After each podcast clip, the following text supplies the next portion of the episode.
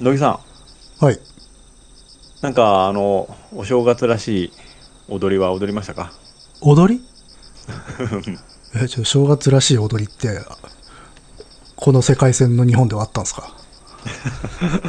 野木くんのとこであるかなと思ったんだけど。え、ないと思うけどな。そっか。じゃあおせちはどうですか？いや、食べてないですよ。あ、食べてないですか？ついに。ええ。もう全然、正月らしいことは何一つしてないですね。毎年ってどうだったっけ？え、毎年だからよくわかんないまま終わってる。ああ、そうだっけ？なんか、もうなんか前、親戚来てみたいな話を聞いたのは高校の時か。ああ、そうで、あの、親戚で集まるってことはあったけど、そうね、もうここ数年はしなくなった違う。あと、まあ、まず何より今年はちょっと無理でしょうっていうことあ、で。まあそうだね。うん今年はしょうがないから今ね、年はだから、あの、なんだ、兄弟とかも集まらず、あ、うん。あの、だから、あれですよ、リモートで。あ、リモートで？新年会的なことはしましたけどね。あ家族で？ええ、親族、うん、あの、兄貴のとことか？そうそうそうそう。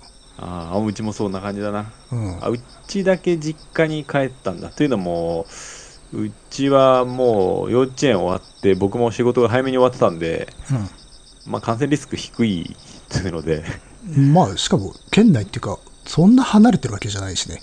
全然うん車で30分、早ければ3 4 0分って感じだから。な、なるほどね。いや、そう。ん兄貴のとこはリモートで参加しということで、うん、まあ今年そういうとこ多いんじゃないかそういう人多いんじゃないかな。あのー、リモートってすごく便利だけど、やっぱしあれだね、あの、かなり人数集まると、うんうんうんうんこっちはこっちの話、あっちはあっちの話みたいな感じで、分けられないから、結局、あの、黙るファミリーがいるっていう、うん。状態になるんで。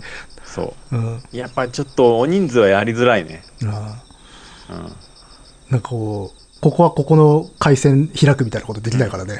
うんそうそうそう、うん。そうなんだよね。まあちょっと難しかったな。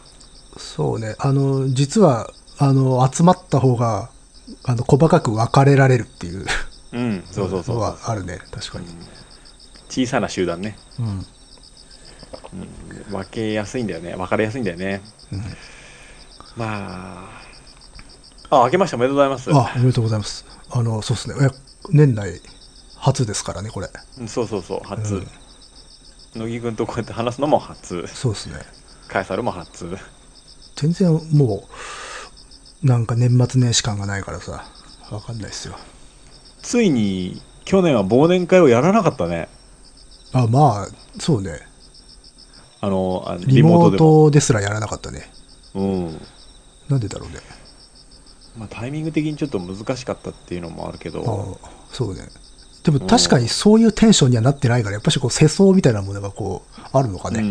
うん、ねなんかそんな感じだね俺も奥さんと二人でやったぐらいだな ああ、でもまあ、いいんじゃないですかね。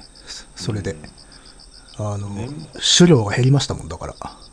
ああそうかそうだよね俺もまあもともともうそんなね、飲む感じでもないからもう多分これ、前も話したと思うんだが、同じことを。あの、正月の過ごし方がわからないままもう20年以上経つんですよ。20年は長いなうん、未だに決めかねてるというか、正月って言ったらどうしたらいいんだろうっていう。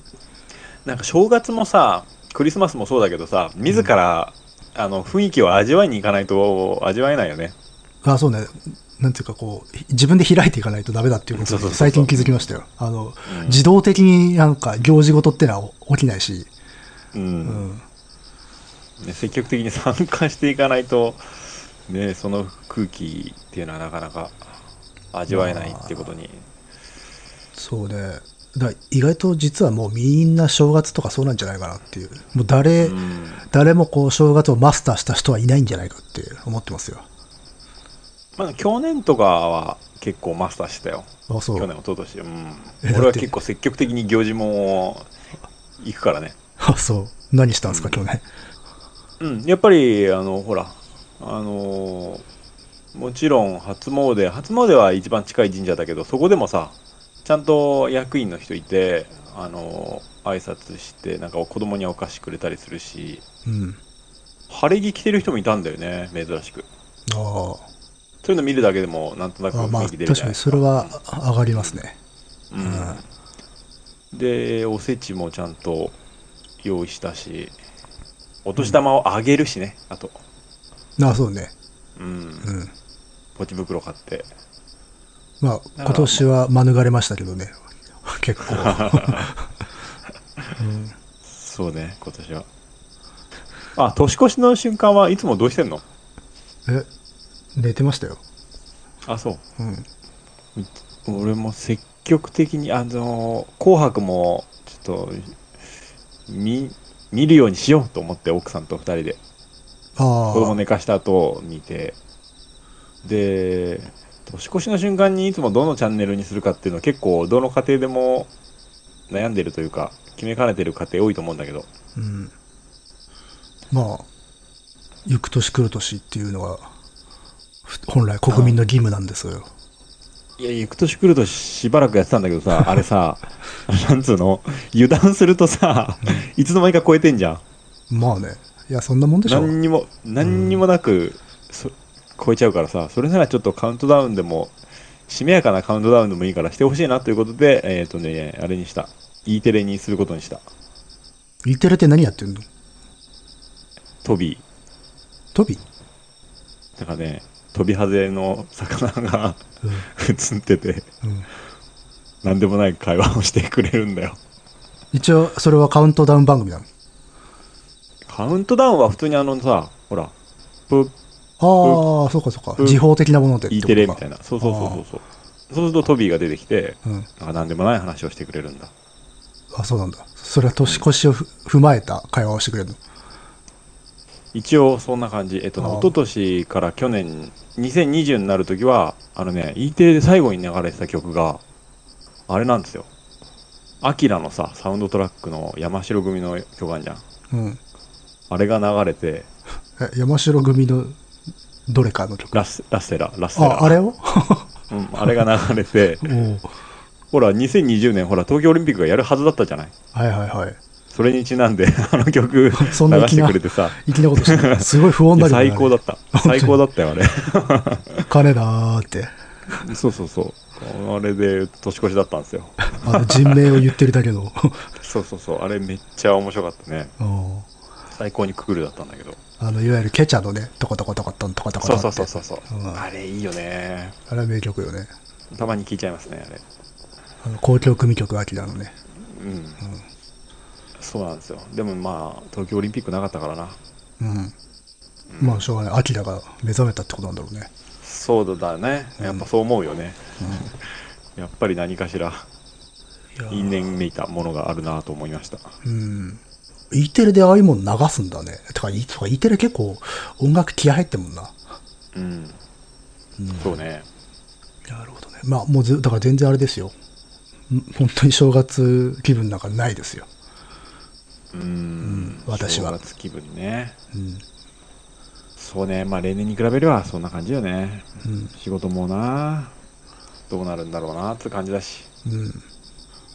年末にすごい長大な置き土産をしてしまった後悔しかないですよ。上級の欄ですか？そうそうそいやもうあのーちなみに今日は特に何もテーマを決めずに雑談にしてるんですけれどもう。えというのももうあの あのボリュームのさえ。うん。い大特集の後になんかやりづらいもんやいや、そんなことはないけれど。まあ、休憩、うんそうそうそう、休息よね。いや、し正直そんな、まあ、とりあえず入りますか、じゃあ。あそうですね、うん。じゃあ今年も始めましょう。カエサルの休日です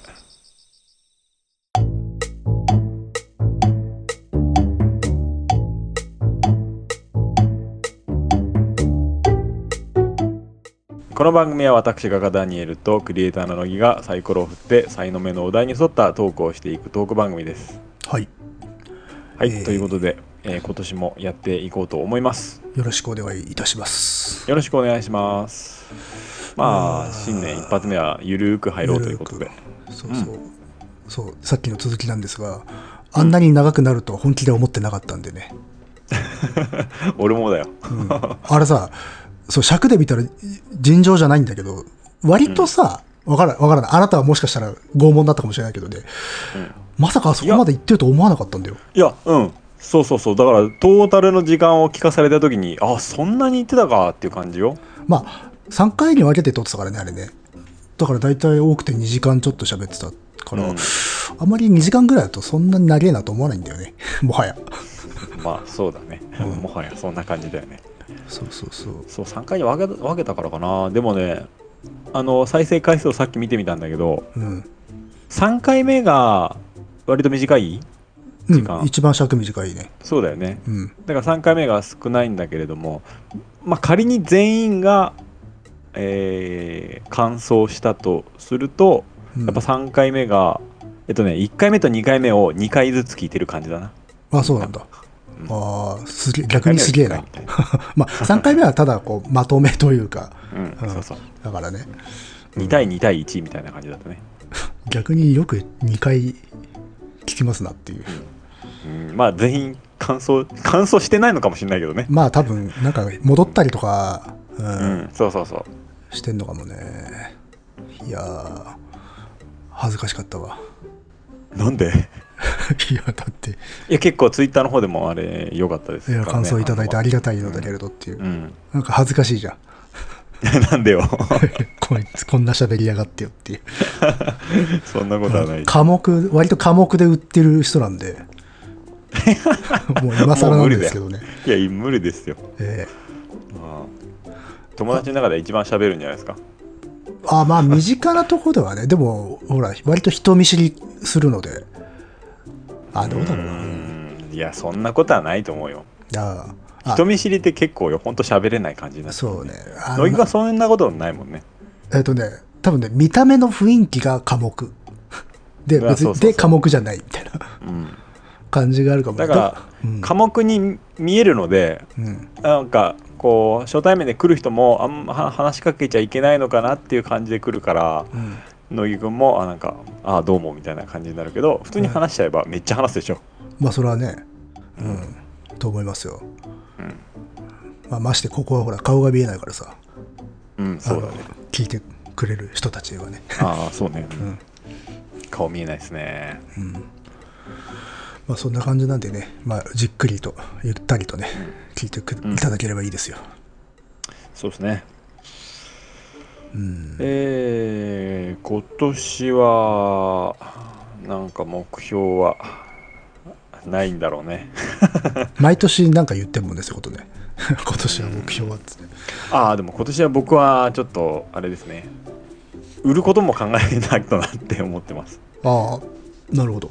売るっていうなら、作品を作品をねよく売れてた作風の時があるんですようん。そこにまあ別のエッセンスを無理に組み込もうとしたためやや破綻してたのがここ4年ぐらいなんですけどうん。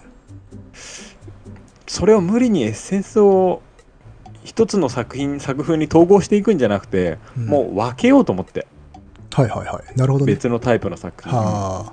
あ、それはいいかもね。うん、うん。という感じに年始奥さんとの会合で そういう感じに至りまして打ち合わせっていうか、ミーティングが。そうそうそれでなんかねすごく気が楽になったんだよね、ああ、なるほどね。うんうん、だからもう今年はあんまり深いことは考えず多作でいこうかなっていうのとうん。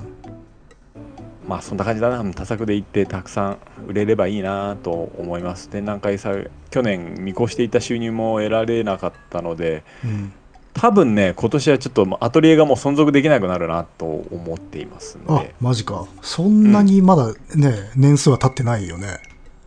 うん、1年ちょっとしか経ってないんだけど。あ多分まあ今年度までだな。あ、マジか。まあこの 3月まででね100万ぐらい売れれば別にいいけど。まあ、それぐらい売り上げがああればまあ継続できるかな。そうかそうか。まあ、1年の、その家賃代うん。そうそうそう。がね、まあ、でも1枚でかいのが売れれば賄える。まあそうだね。でもでかいのはやっぱり海外のお客さんじゃないと買ってくれないねなかなかね。うん。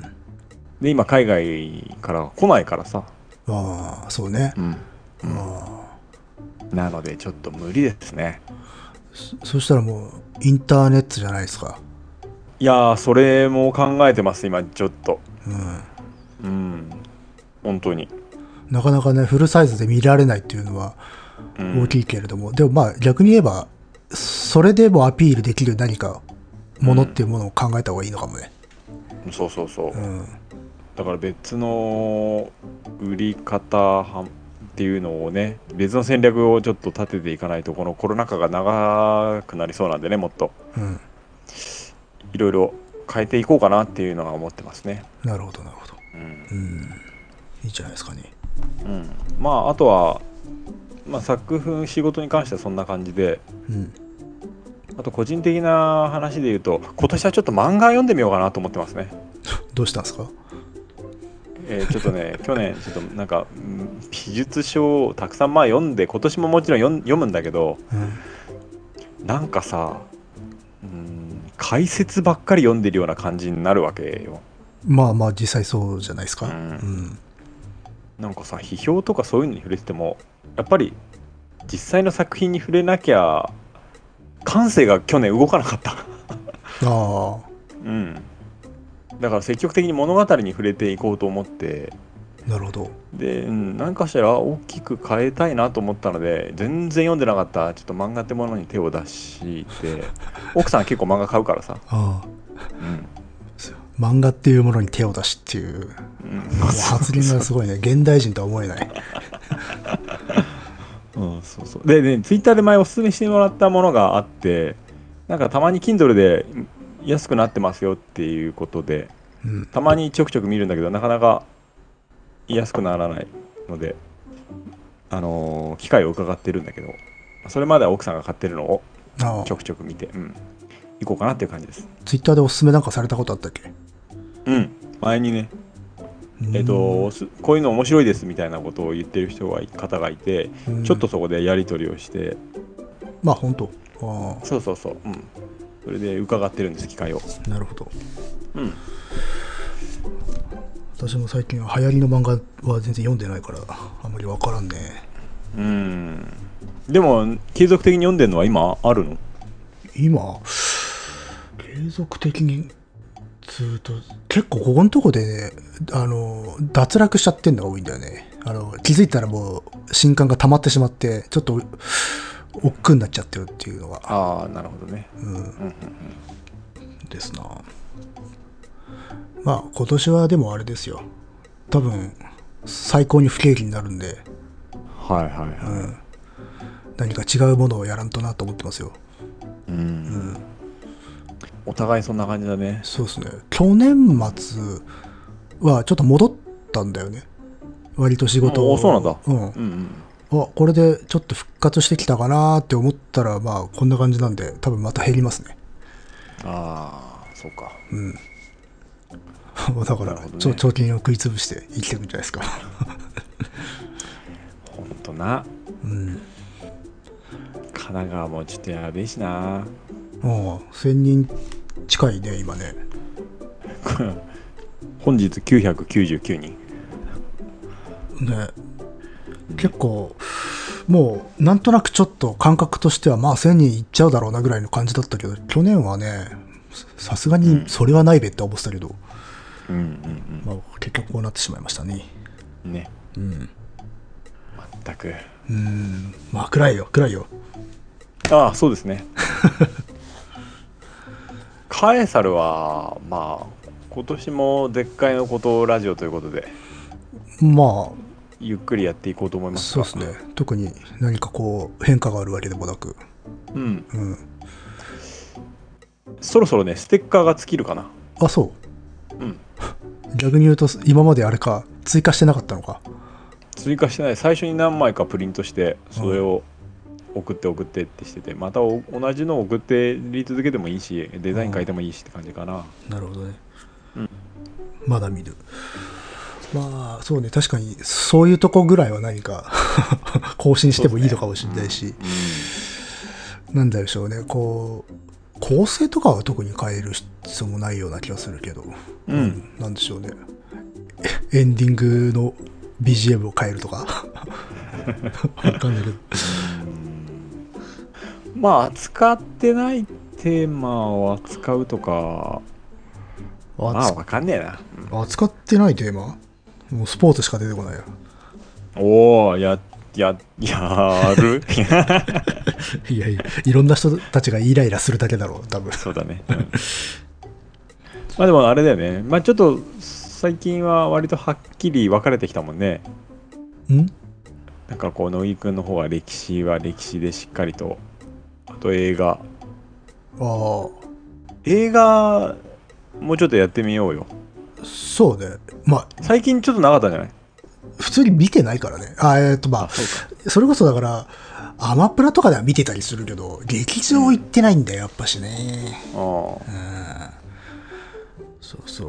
まあだからアマプラとなると、まあ当然こう、すごい旬ではない、みんな見てる映画を普通に見るからさ。ああこれまで旬な映画を取り上げたかっていうとまあね。旬を過ぎた頃に取り上げてたからねだって最近見た映画、なんだろうさ、ミッドサマーとかだからね。ミッドサマー見た？ミッドサマー見たよ。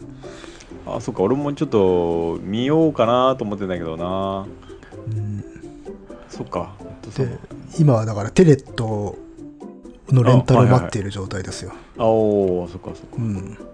まあ、えーっと、まあ一部見られるんだけどね、配信で。何一部って？えーっとね、あのネットとかだとどうしてもまだ販売うん。が主で、ただあの、えーっとね、ケーブルテレビはね、見れるね。あそう、うん。まあ、500円ぐらい払うと。500円かうん。600円。あ安いね。うん。まあ、だからそれで見てもいいかなと思ってるけど。うん。うん。そうかそうか確かに。まあ逆に映画なんてのはもう貸した方がいいいいぐらいなのかもね。月に1本はみ、あの、喋るみたいな。ああそうだね片方は本、本を読むっていうのが決まってて、やっぱし決まってるから読むんでね。そうだよねうん。で、でそうかい月一本？いやー、しんどい。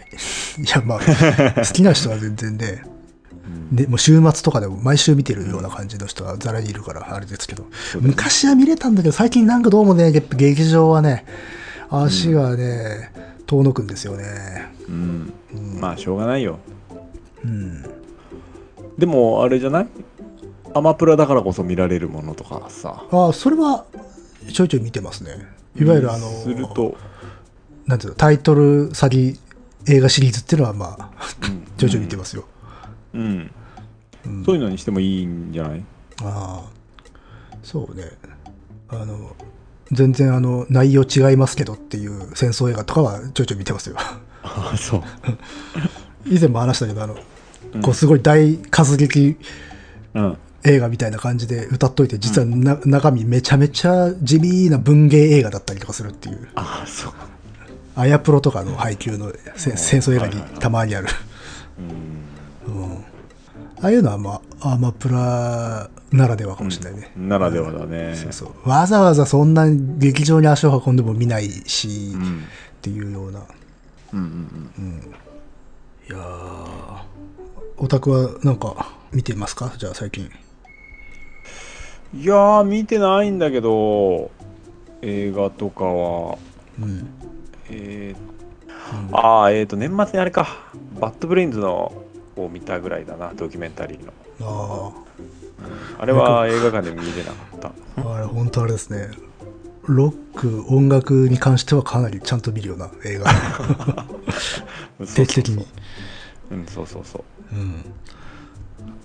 2本ぐらい見たよあと本当。別のやつもあれでほら途中でやめられるしさまた途中から見たりすぐできんじゃんーまあね。スマホとかで見られるもんだとうん。奥さんと一緒に見るとなるとちょっとそういうわけにはいかないんで寝る前に30分ずつぐらいとか見て、うん。うん、そういう感じだなもうい一気に2時間とかなかなか取れないあうんまあちょっと話題がなくなってきたところであ。まあ、最初からないんですけどね、もう。最初から今日はないんですすから。うん。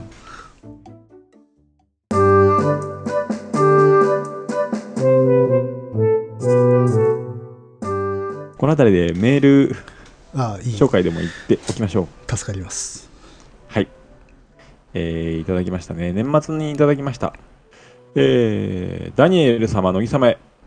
ラジオネーム、くまさんですね。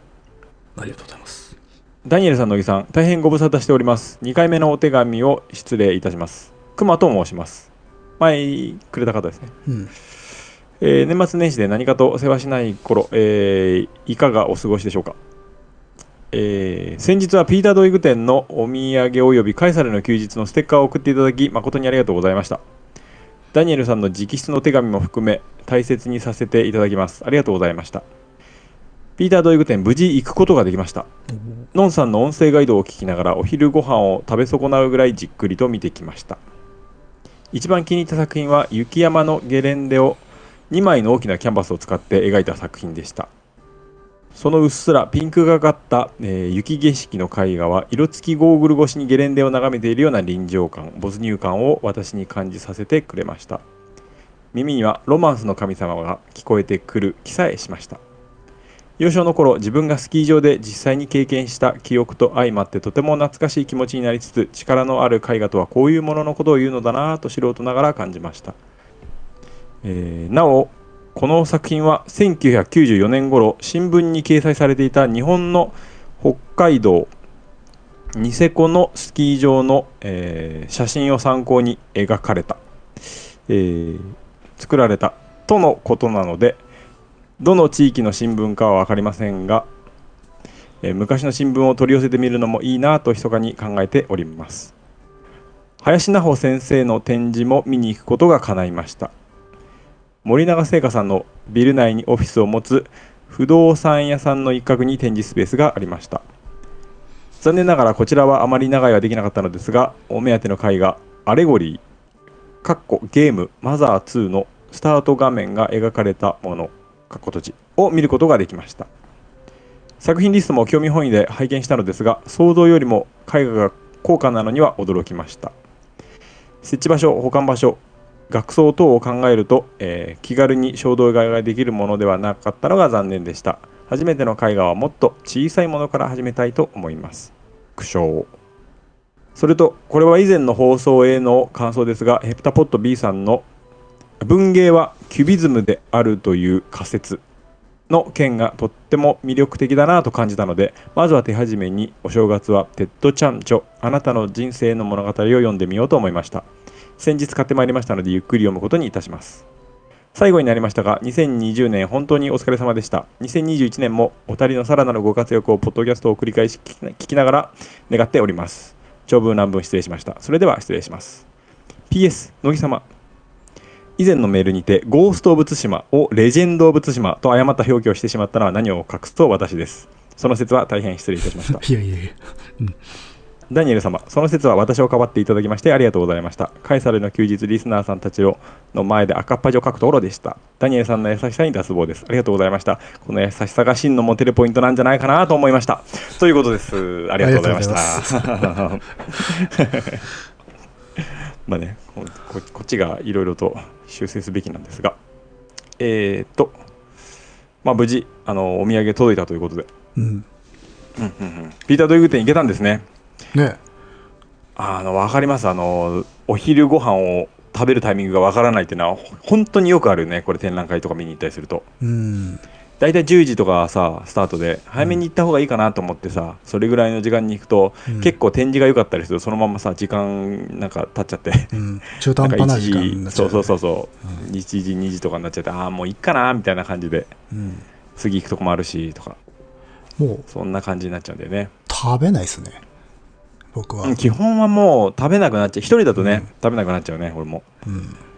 でこの雪山のゲレンデの作品ねあのー展示室入って左の方にあったやつだと思うんだけどすごく良かったしまああのー非常に代表作の一つでもあるのでそうそう北海道のねニセコのスキー場の、えー写真を参考にして描かれたことで有名ですしこのあのー色付きゴーグル越しにゲレンデを眺めているような臨場感っていうのはなかなかいい表現ですね。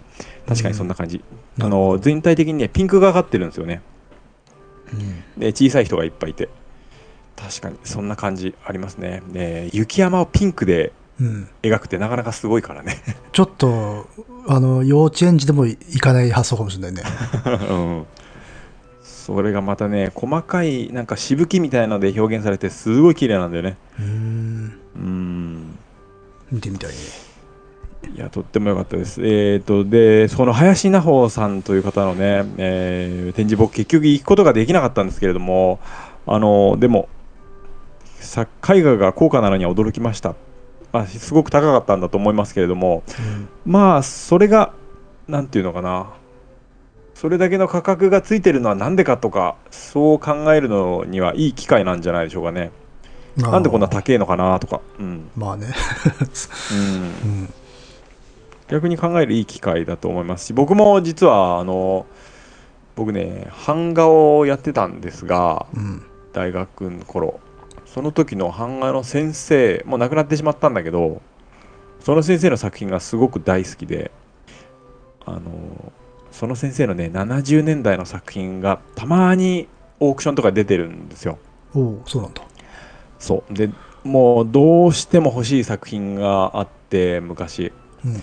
でもギャラリーとかどこもなくて、えー探したんだけどない作品がねオークション出ててうん。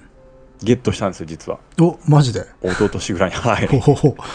いくら、いくらはたいたんだ？いやでも版画だからあそんな高高価じゃないんですようん。でもその作品を今ね玄関入って左のところに置いているんだけどうん。もう毎日目にすんのうん。で出かける時とかもちらっとこう見見に行ったりすると当然ちょっとした発見が毎日あったりするしうん。見え方も違うしあなんで今までこんなとこ気づかなかったのかなっていうところに突然気づいたりするし。なかなかねいいもんだなと思いましたねやっぱり所有すること。うんそうそうそうあもうもう先生憧れてた先生の作品だしもう当時あのーその作品が載ってる冊子とか、えー雑誌版画集とかをもらってもう本当穴が開くほど見つめていた作品だったのであ。おおいいですね。そうそうそうたまにね版画集がオークション出てるので、実はちょっとずつ買ってるんですよ僕、ああ、そうなんだ。え。うんえ版画集って言っても本当の版画のがシートになって入ってるやつね。シリーズはいはいで出てるやつ、うん。いわゆる印刷したものではないってことか。そうそうそうそう本物のやつね、まあ、そう、所有して家に置いとくとさ、あらゆる時間帯にあらゆる角度から見られるので、うん。そそれは発見絶対あるよね。う、うん、あります、そうするとやっぱりそれぐらいの値段で妥当だなと思うところもあるし。なあ、うん。ましては一点物だったらね。まあ、早い話、こう、24時間鑑賞する、うん。うん、入場料を払うようなもので、そうそうそう。鑑賞できる権利を得てるんですよそれで。うん、だからうんもうほんと小さい作品でも全然いいので買ってみるのはいいと思いますよ本当にうん。その、まあ、最初はね、おお安めなものから行くとしても、まあ、所有するっていうこと自体でかなり意識が違ってくるっていう。うんそうそうそううん私も絵なんていうのは買ったことがないからわからんですけど。うん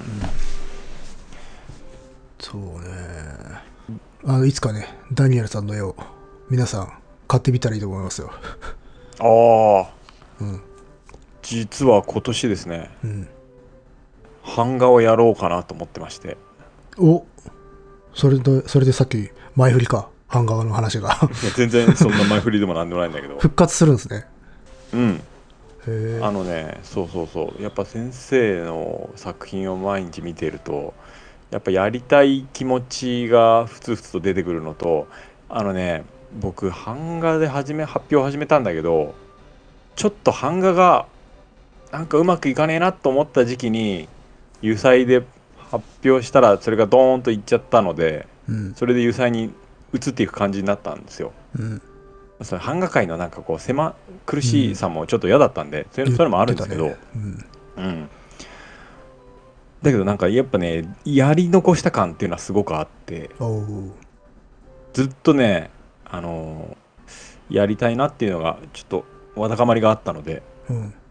うんあのー今年はいやちょっとやってみようかなって思っていましてリハビリに小さいやつをち作ってみようかなと、ん何？いや、版画だと売りやすいしね。あそうそうそうそう、うん。そうかそうか。あれ、じゃあ機械まだあるあるのね？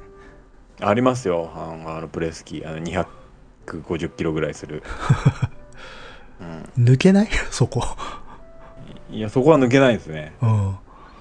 あまあ大人34人、ま、固まってると思えばあ、うんそっかそっか。まあ、あるんであればね、使った方がいいですよね。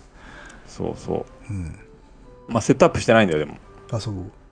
うんだからこれをね何十万もしたもんだしねああ、そうだよ。元取らなきゃ。使わなきゃ損だなとはずっと思ってますうん。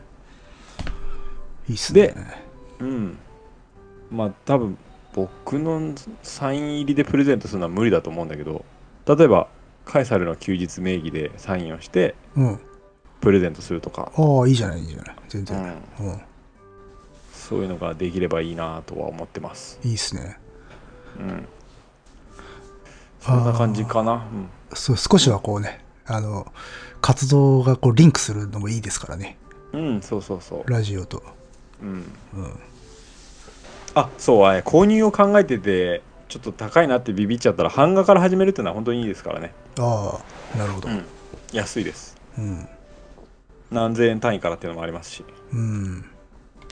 ですね。なるほど、なるほど。えー、メール2つ目。お、ありがてい。しげと申します。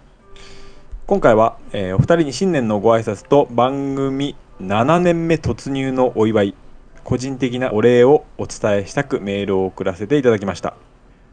私は昨年の2月頃から番組を聞き始め、過去回を遡り、最新回まで追いつくと、また遡って聞くという、家族や職場の人の声よりお二人の声を聞いている時間が長いという 毎日を送っております。新型コロナで職職場が休業になった時期も暗くなる暇はありませんでした。ホックニーやマネの画集を探し、一休や猛虎襲来で忙しいのです。世界的に大変な年だったと記憶されるであろう2020年ですが、この番組に出会えた幸運を感謝する1年でもありました。番組内容が面白いのはもちろんなのですが、お二人の声や言葉のチョイスが何とも魅力的です。同じことを他の人が話してもこの感じにはならないというコンビ感、バンド感がたまりません。これからの番組継続、お二人のご健康とご多幸を心よりお祈り申し上げます。最後にステッカーください。よろしくお願いいたします。ということで、しげさんはあれですねあり、がとうございます。あのーツイッターの方でよく番組のことを、そう、あの、過去回を最初から多分、感想で上げてくれているんだけど、あの、要約がすごいね、見事なんですよね。お 結構、その回のおそらくもうほとんど思い出せないんだけど、おそらくその回のなんか、革新的な部分みたいなのを割と綺麗にね、ひょいと抜き出して、あ、これでいいじゃんってなっちゃうところがある。そうだね。うん。うん。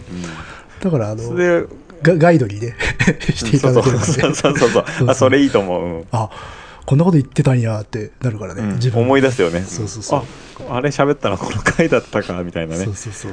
うんそうそうそうありがたいですよ。うん。ありがとうございますえステッカーはおお送りさせていただきますあ、そう。で、あと、若干、その、ちょっとかっこよく要約してくれるんで、それ助かるっていう。なんかちょっと名言感がちょっと出てくるようなまとめ方をしてくれてるので。うんうん。実際もうちょっとぐちゃぐちゃって言ってるだろうと思って、多分。そうん。こっちとしては鼻が高いからいいあなんですけどたが言ってる。ああホックニーやマネの画集を探しああ素晴らしいですねうん。とねホックニーの画集ねいっぱいあるけれどもなかなかね中身見てみないとね画集は難しいところがあるんでね購入はねうん。えーともうご襲来ああやっぱあれですね現行の回は人気が高いですねうん、まあ、話題が多かったっていうのもあるだろうしね、うん去年は。うん。ゲームの話かなと思ったら違ったっていう人もいたかかもしれないし。いやいや、まあ。いや、まあ、でもやっぱし、こう、テレビなんかでもやってたしね、結構。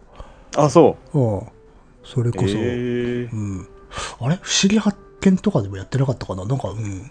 例年になくやっぱし取り上げられることが多かったのは、やっぱしゲームの影響なのかな？うーん。そうかそうか。まあまあまあ。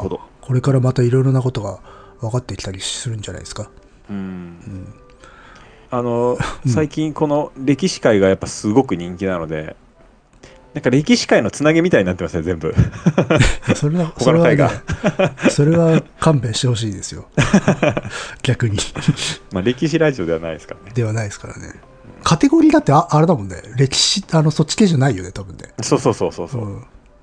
あれ、カテゴリーってあれ勝手に決まっちゃうんだっけあれ。あ決まっちゃうんじゃない？うん、なんかよくわかんないよね。一応、なんかビジュアルアートに入ってんのか。あそうそうそうそう iTunes のポッドキャストでは。うん。画家が話すみたいなこと書いたからかなそうじゃない？多分。あそれかうん。まあ、半分は、あの、その名にたがわぬ内容で、ではありますよ。まあ映画とかもねビジュアルアートにまあ、入入るのそうそうそう、ビジュアルアートだし。うん。まあ、こう、あれですからね。長いっていうのは珍しいですからね。まあ、そこで多少目をね、引いてるんじゃないですかね。うん。うんうんそうかそうかうん。逆にチャレンジしてみたいけどね。あの、30分以内で終わらすとか、15分以内で終わらすみたいな。おおいいね 無理だ。無理だなあの、生まれる前に終わるかもしれないよね。例えば 誰か主人公とか一人さ決めてさ、うん今日はこの人を取り上げますって15分で、あまだもう誕生すらしなかったっていう。うんこの間だったら義時が生まれる前で終わるみたいな前で 終わるみたいな。うんそうだよ。だって、この間の回ってあれ、本当は上級のランの話をしようと思ってたの。うん俺もそう聞いてたなかなか戦い始まんねえなと思ってたそしたら1、2時間ぐらいをあのオープニングで費やすっていう。ううんん。そうねまあまあ、たまにね、たまにああいうの入れていきますけど。そうそうそううん。いこれつなぎや、つなぎじゃないけどさ。いや、本来で言えばサイコロですかあそうだよねこういう時こそサイコロ振ればいいんだよねら。うん。才能目ちょっと忘れちゃったよ でもあれだねあの前もらったナウシカのうんえー結局ナウシカで行くっていう決めたんだっけ？うん。で、いいんじゃないかなっていう。うんうん俺もほら漫画イヤーにしようかなと思ってるからああ、じゃあ、いいじゃん。ぜひ、最初に読むのはナウシカでいいじゃん。いやなんかね奥さんが読んでるのちょっとこの間3日かけて1巻読んだ 3日かけて一巻？お大正時代の人かよ。ねねね寝る前にちょっとずつ何を読んだの？ミステリーということなかれああ、あ知ってます、知ってます。あ知ってる？読んだことはないけど。うん。うんほうほうほう。まあちょっと読んでみようかなと思ってますほうほうほう。まだあんま出てないのかな、うん、2巻はうちにはあ2巻まではあるんであとナウシカはあるのでうん。それも読んで一巻に3日かかってるとなると、ナウシカみてえなやつはどんぐらいかかるんだっていう。ああちょっとだって、あれ結構密度濃いからね。あの漫画。あの話も絵も。うんいやもう寝る前にな課題図書がやっぱあるわけですどうしても美術系で読まなきゃいけないなっていうのがうん。あとここどんな感じだったかなっていうのがうん。であの美術書をえー何冊か並同時並行で読んでいくんだけどさうん。やっぱちょっとさやっぱ読み物として面白く書いてくれるわけじゃない人はさ眠くなるよね。まあね、それは、ししょうがないけど、いるよね。あの、その専門家の中でもさ、まあ、文才がある人と、まあ、そうでもない人とっていうのはうん。いいますよね、うん。そうそうそうそうそうそうのそういう。その専門分野においての優劣ではないところだだけど、う。ん。そうそうそういうこと、んうん。そうなんだよな。あとはあれだね海外のもんだと途中で気づくのはあこれ翻訳がよくねえのかなっての思ったりしますねまあ、それはもう専門領域だけじゃなく小説うんでも何でもね。うん。うんうんうんあと美術系評論だとさうん。もう美術批評家っていう人もいるし美術史家がやってるのもあるじゃない？ああと哲学から美術をあ語ってる人もいるわけで、いろいろ実は細かく分かれててうん。それによってやっぱり言い回しとかも全然違うってきてそれが面白かったりはするんだけどうん。やっぱり分かりづらくしちゃってるなっていうのはたまにあるねうん。うん分かりづらくしてる、うん、ちょっと言い方が違うなまあまあ、でもなんか、ずれてるというところはあるけど。うん、うん、そうそうそうあのーなんつうの、割と近接領域で、でも違う学の人たちが同じ話題をするときのズレって結構気になるよね。うん、そこが面白くも面あり白くもあり、でもちょっと、あ、こんなに違うんだっていう、ちょっとねあそうそうそう。軽い絶望も味わったりするんだよ。そうそうそう。あるようん。ね うん。あとうん。結構なんて言うんだろう。美術系もさやっぱり分かりやすく美術を学ぼうとか現代分かりやすい現代美術みたいなのをうん、もうちょっと読んでみたりする時あるのねうん。やっぱり重要なとこは抜け落ちちゃうよねそういうのだとねうん。でそれがしょうがないんだけれどもなんかそこを抜け落として全体説明するんだったらピンポイントにしていった方がいいんじゃないのかなとは思ったりするけどね逆に焦点を絞ってそこの部分だけ分かりづらいところを分かりやすく大きな流れをさ概要で説明するんじゃなくてさうん。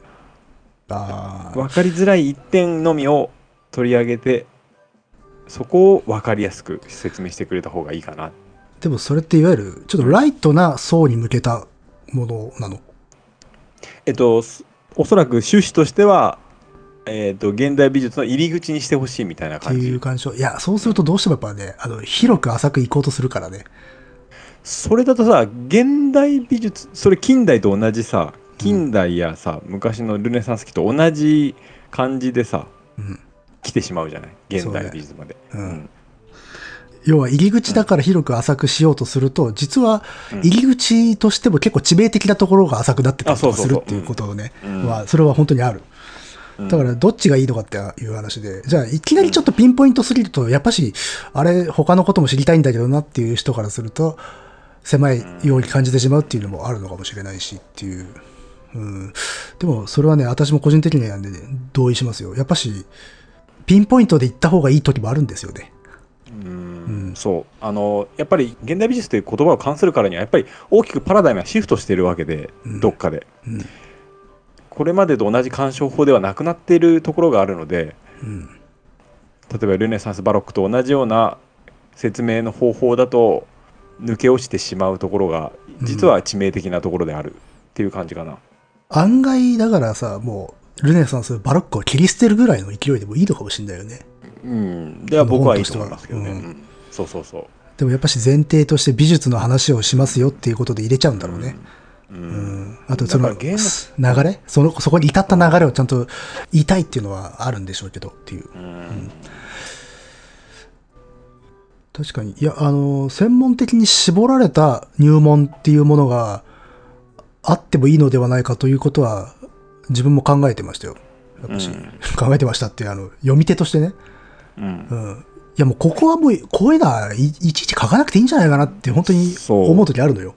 ううん。ん。それは自分がそれを知ってるからとかではなくて、それによってさっき言ったように、やっぱちょっとずれてったりすることがあるっていう。うん。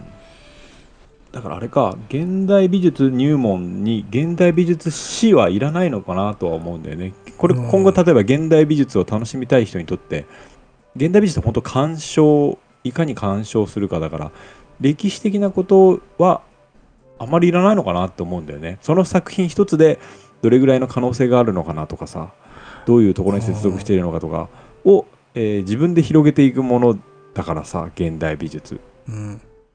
えーだから例えばそれ読んでる人がさこの作品はこういうものですって書かれたらそれ信じて終わりでしょ？うん。そんなものじゃないよね現代美術ってねまあそね。こから、うん、どう考えていくかっていうところをひ押し広げていくべきものなんじゃないかなと思うのでうん。現代美術史はいらないかな、うん。まあ、現代美術だしね。いや、あの、そう、現代美術、今、今行われつつあるものだから、うん。例えばですよ、今、テレビ番組つけて、最近のググループとかさ、バンド、ロックバンドとかをさ、の曲を聴こうっていう時にさ、ではじゃあ日本のロック史からなんて話にならないでしょっていう。うん、まあそうそうそうそうそういうことですねそうそうそうそう。けど美術それしがちだよね。うん確かに。何なんですかねあれ、権威主義なんですか？なんだろうないやちゃんともちろんねあの現代美術の歴史をちゃんとあの紐解いている本はもちろんあるんだけれどもうん。あの僕が言ってるのは一般の人に広く向けたうん現代美術を分かりやすく的なあの本のことを言ってます僕うんよ今僕はうん、もちろんもちろん。あの、現そういう美術史の文脈で考えるべき場所っていうのは当然あって、うんただそれはそれでそういうメディアがやればいいっていううん話よね。うんうん、現代美術入門ならそれはいらないかなと思っている感じですね。そうだね。うん、でもあの、美術入門イコール美術史っていうのはしばしば見かけますわね。それだな今俺が言いたかったのは、うん。うん。そうよく見るでしょ、よく見るね。うん。うん、それそれをパラッと見ていつもモヤモヤするんだよな。まあ、美術に限らずな何かを学ぼうって言った時にまず歴史から入るっていうのは分かるんだけど、うん。あのその歴史の上と高すぎやしないかいっていうのはあるよ。うん。それは大事だけどそれはそれでじゃあ別になんとかしっていう冠をつけてややってよって思う。うん。そうそうそう。まずは一個のじ作品に向き合ってうん、自分で答えを出してみることが大事かな。そうね。まあ逆に言えば逆算的に見た見たっていいわけでさ、そこからなぜこういう風になったかっていう文脈を知りたいのであれば、そこから、あそこに至る美術史とかを学べばいいわけでっていう。うんうんうんうんそうですね。いやーでもその入門ってすげえ最近たまに考える機会がありますよ。その入門編とは何なのかっていう。そうだよね。入門編ね。あのさ、出版とかテレビに関して、実感としては最近やっぱ入門編に関してね、入門者を舐めすぎてるところはあるなと思うんですよ。うんもうちょっと欲しいだろうと、うん入門する人たちもっていう。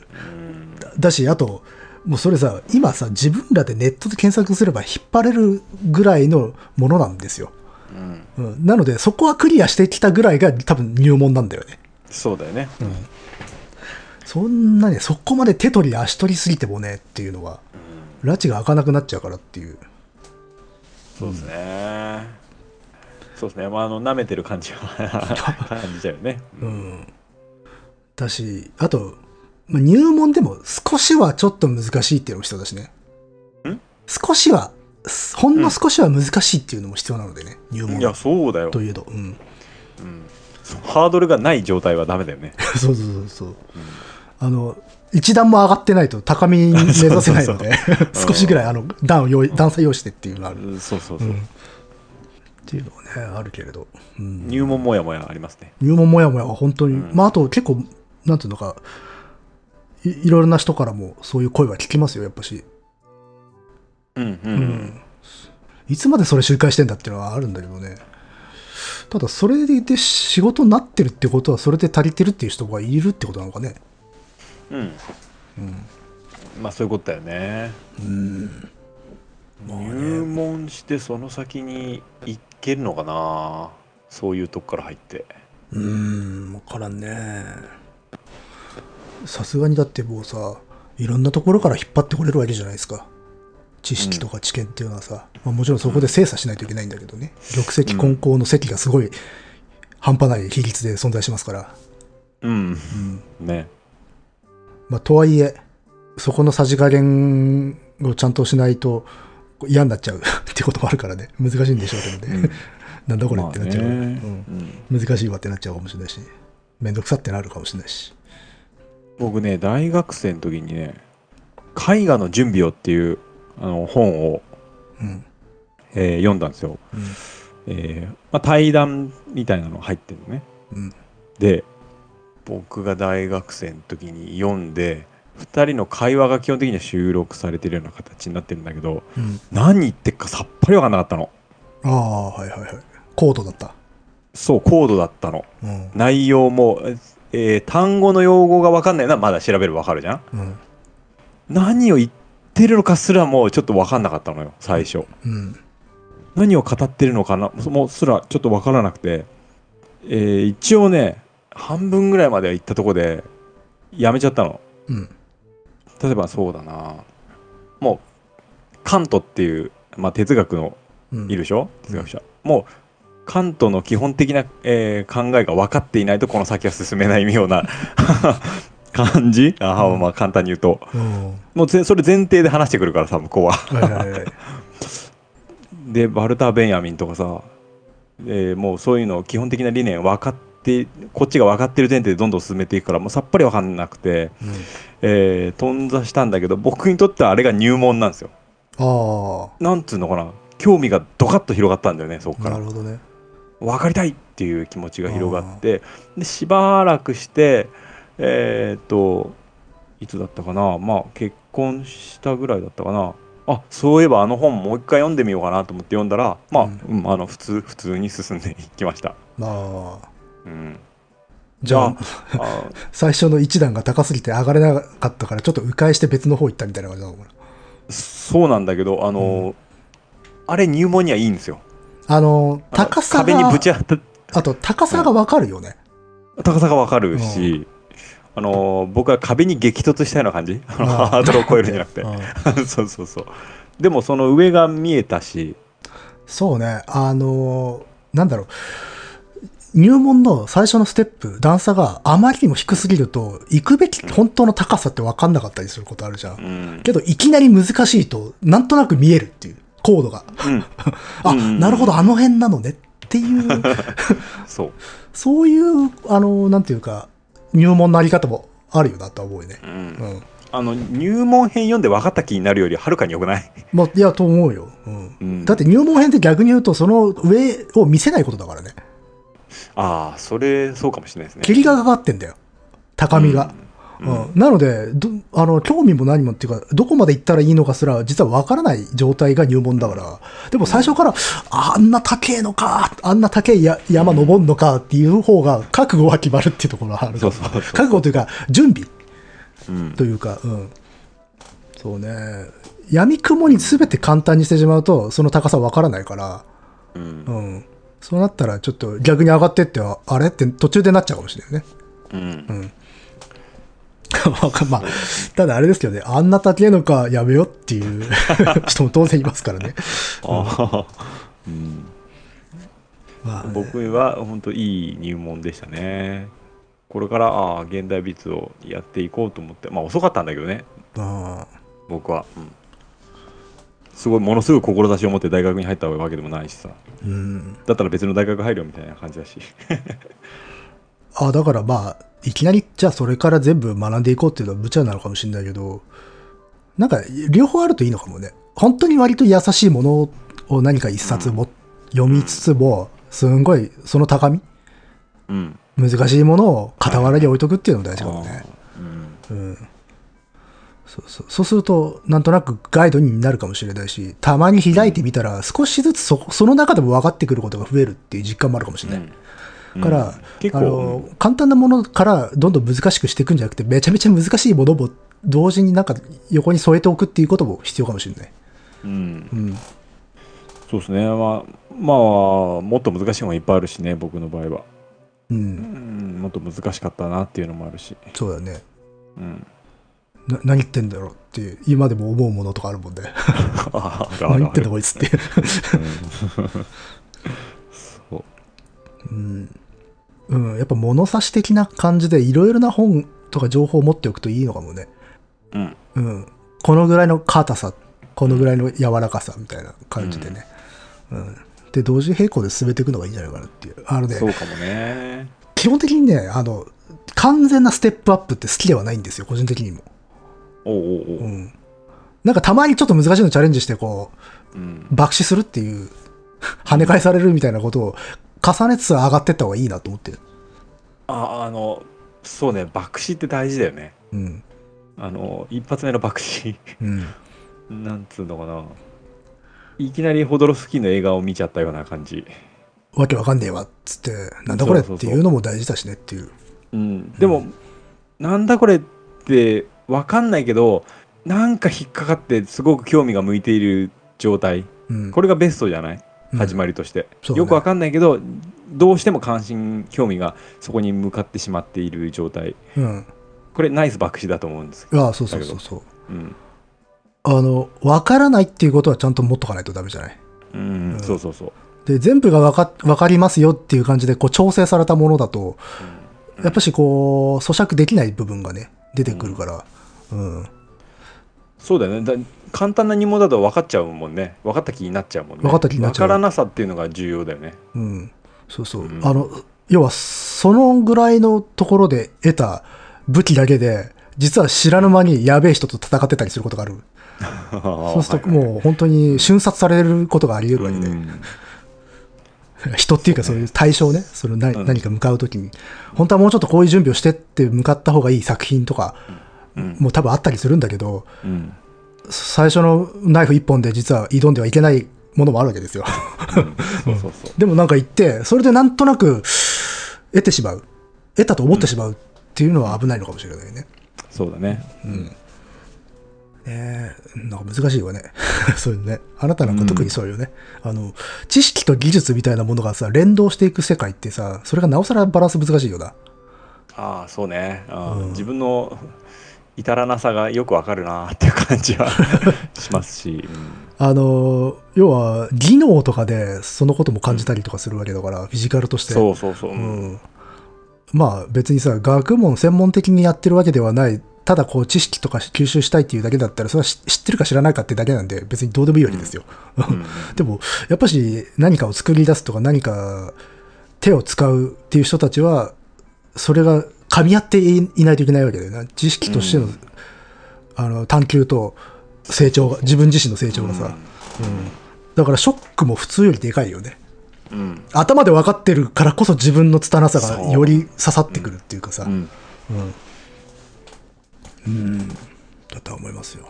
そうで去年の年末にそこに背を向けることにしたんですあ、そうなんですか。あこれ以上はあんまり学的な部分は吸収、とりあえず一旦控えようと。えっとねうん無理やりこうフィジカルに吸収させるのはやめようっていう感じです、あうん、それはそれで学問としては別個でフィジカルが存在してあ。ああの制作は別に進めていくって感じかな、あ。はいはいはいはうん、あんまり難しく考えないでい。うん。それはそれで美術の批評とかを楽しく楽しく読んで、うん、そうだね。うん、っ別物としてね。そうそうそう、うんっていう感じにしようと思ったら気が楽にななりました。まあだってほら、すごい、巧みな、ね、あの、見事な批評をしてても自分でメガホン取ったらクソみたいなもん作ってしまう人っているわけだからさ。それはそれでいいんだよ、うんはいそういうもんだからっていう。うんうん別にだってなんか自分で作ってもす見事だから見事じゃないと他の人のことを評価しちゃいけないのかそんなことは当然ないわけですからね。はい、そうですね、まあ、違う目目ですしねそれはそうそうそうそう。あだ違と思いますよ。うん。もう認識、脳の認識も違うだろうなって思うよね。う。うんんあと、客観的に見て分かってることも自分でやろうと思うとやれねえんだわ。それだよね ほんとそれだよねあの、そんなに分かってんならなんで実践しないのみたいなことを言われるんだから、うできないんだよ。できないそううん。どうしても楽しくないとかねうん。そうそう。楽しくないってのはあるかもね。うん。うんそれ大きいな俺はあどうしても書きたいみたいなあ。うん。まあ実際だって自分が手を動かしてる時ってめちゃめちゃ視野狭窄に陥ってるからね。そうそうそう、うんほんとそんな感じね、うんだから、やっぱし、批評家の目を持ちながら手を使うっていうのができたらいいですよね、ほんとね。うんうん。でもそうするとあの進まないよ一切でしょうね。多分ね。いやある程度ある程度の視野狭窄ってちょっと大事なんですよやっそうそう。あの、ぱうん。ちょっとバカになんないとダメだってとこあるよね。そうそうそうそう、うん、うん。それがな楽しいやってる時楽しいんだけどな、あうん、3日後にバカで振り返るとバカだったって気づくのいっぱいあるからね、まあ、バカにならなきゃいけないんだけど、まあ、なんか、結果もバカだったっていうことは、まあ、それはもう。それを重ねていくんでしょうね。うんうん。そうなんだよねバカの上にバカを重ねていくんだよねうん。ああ辛い まあ辛いなまあね。やっぱし、一番あれなのは、あの、自分でやったことないくせに言うな、みたいな世界観ですよね。おおおはいはいはいでそれはもう全然違う世界ですから。あそうそうそうそう、うん、おおって感じだよねうん。それは言っちゃいけいかんよなと思うけどね。うん。でも若い頃思ったよねいや、思ったよ、そりゃ。うん。ね特になんかやっぱ批評的ななるものに対して反発を抱く頃ってのあって、いや、だってこいつらやってるわけじゃねえじゃんっていうの、あああいに言うじゃない。うん。けどやっぱしそれって違う活動なんだよなもう脳みそ的にもな多分うん うんであるしそもそも消費者ですからん？どっちが？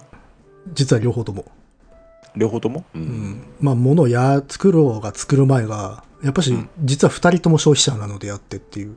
ああはいはいはい、うん。そうですね。でその消費者としての立場っていうのはうん。消費者として物を言うってことはそれは自由ですからね。うん。うん。まあそれが少しこう堅苦しくなるかラフなものになるかの違いであってっていう。うん。うん。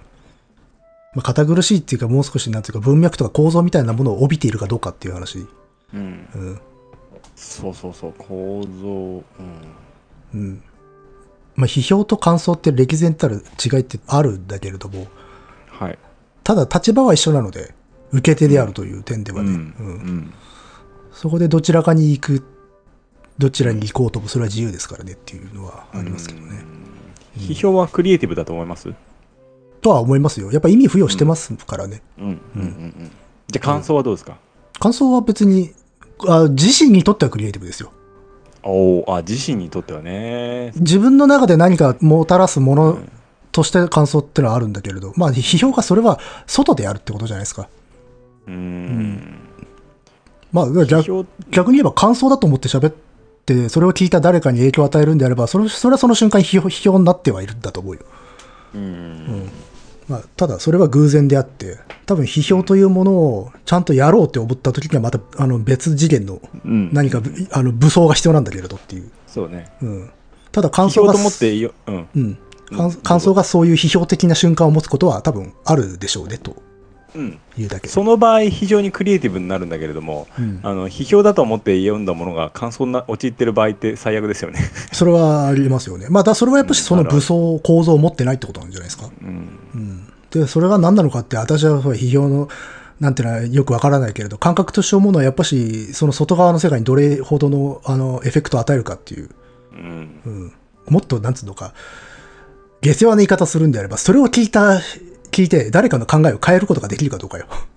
おお、ううんんそうですねそれは非常にクリエイティブ。うん。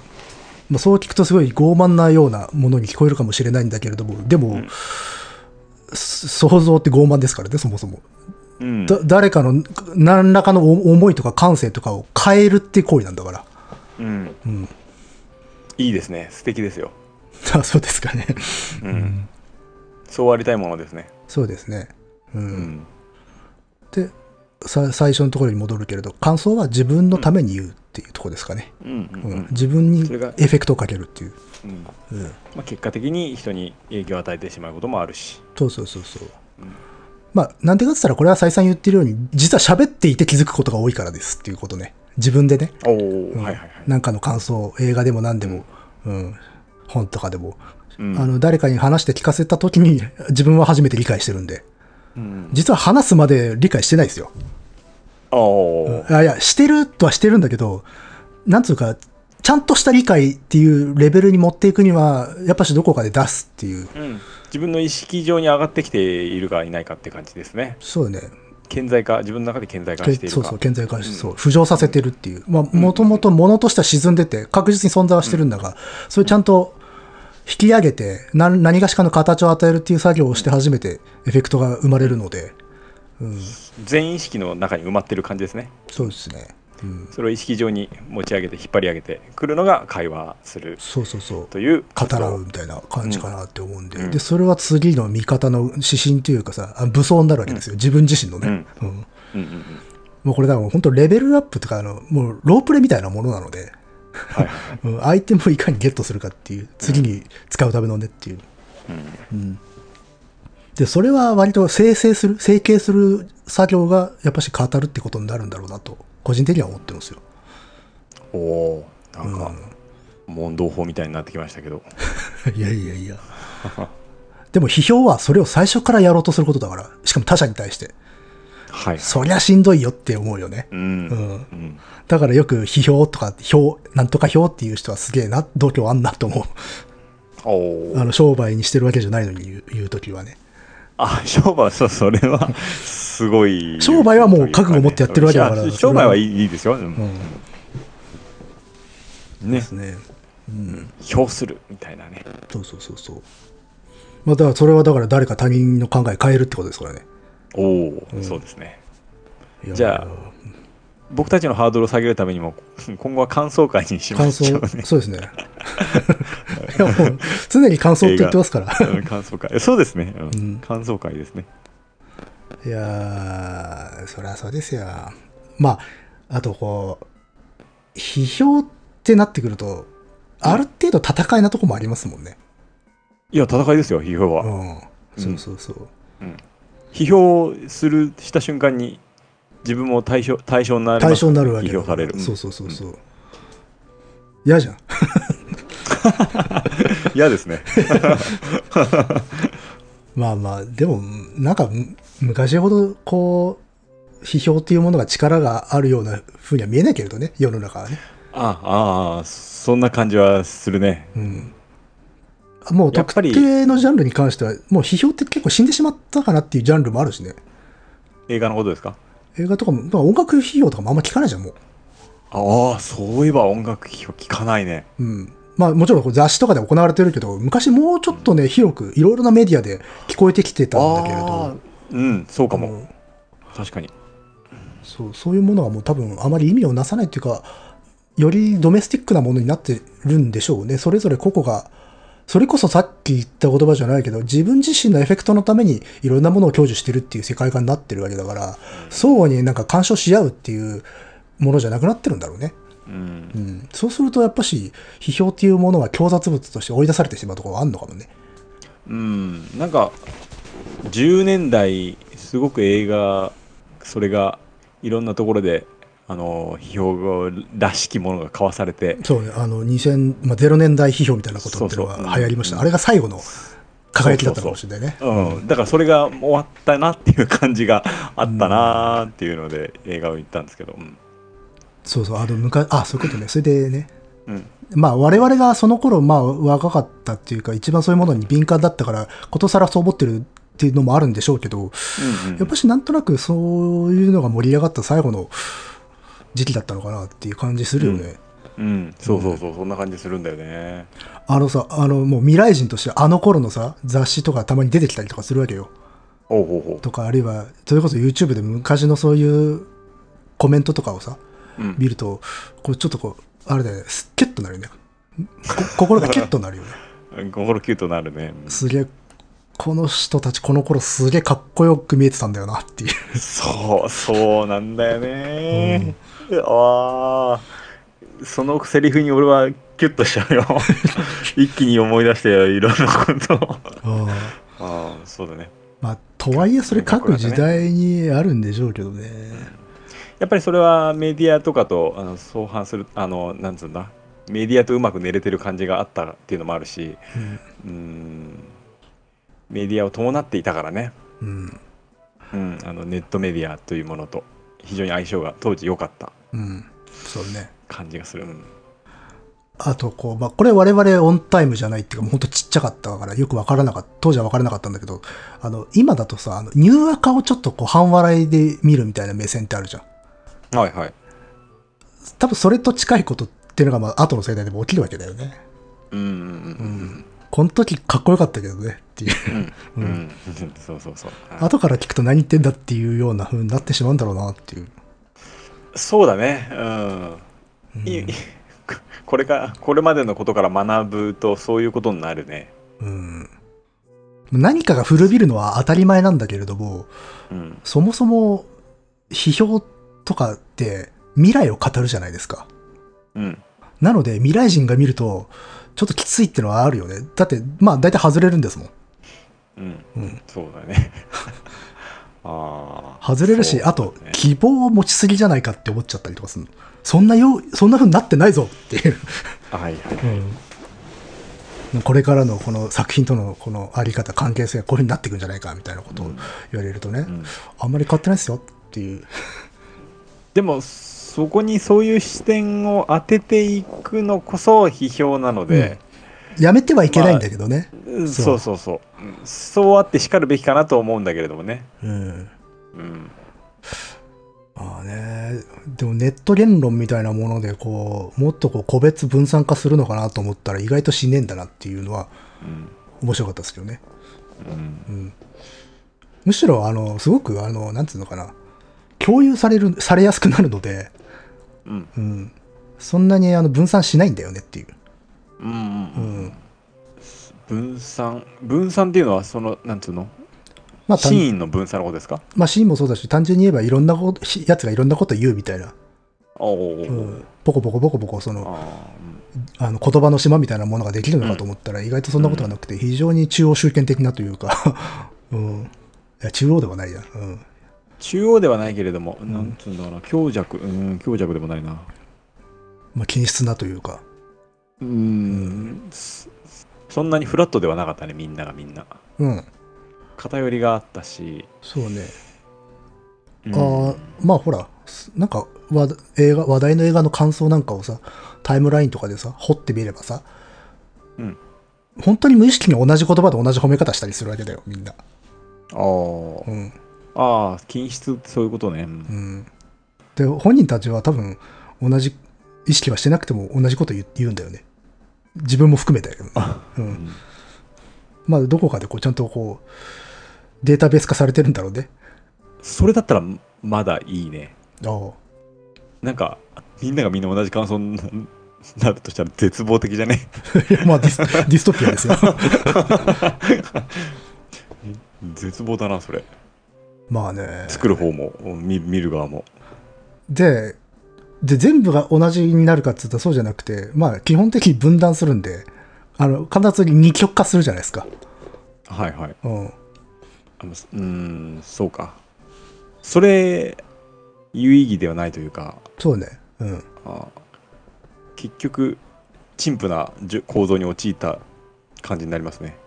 いやもうあのなんつうの超大国間の冷戦みたいな状態ですよ、そうそうな状態だよね、やってることが変わんねえじゃないかみたいなね。お前どっちっていう感じになる、う んうん。うん、でなんでそうなるのかなと思ったら、まあ、例えばほらすこう政治思想みたいなものと、うん。その創作物とかメディアに対する批評っていうものが同じ土俵で行われてるからね。あの区別がなくなってくんだろうね。うんうん例えば昔はまあもちろんその相互の影響って当然あるのよ、うん。うんうん、その政治的な背景とその文化みたいなものは必ず相互の双方的なものなんだけれどもそれがお互いに影響し合ってるとかお互い補い合ってるとかではなくてそもそも最初から混ざったような状態で攪拌されてるっていう。ああはいはいはい。ことのある種の不健康さとある種の楽さっていうような、ううんん、そういうところで全部のあらゆるジャンルがパッキリと分かりやすくなってしまったっていうのがあるのかもしれないですね。うんそうですね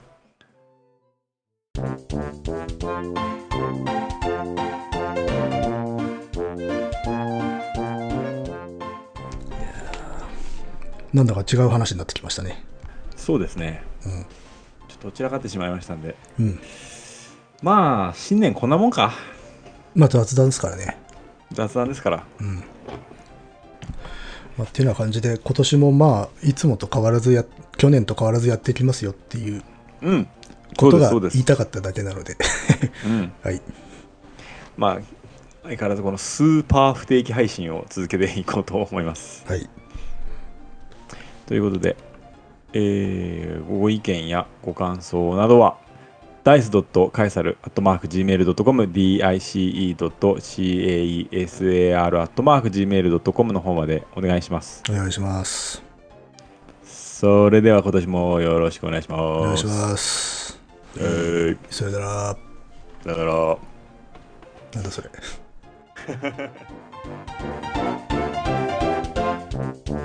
去年と変わらずやっていきますよっていううん、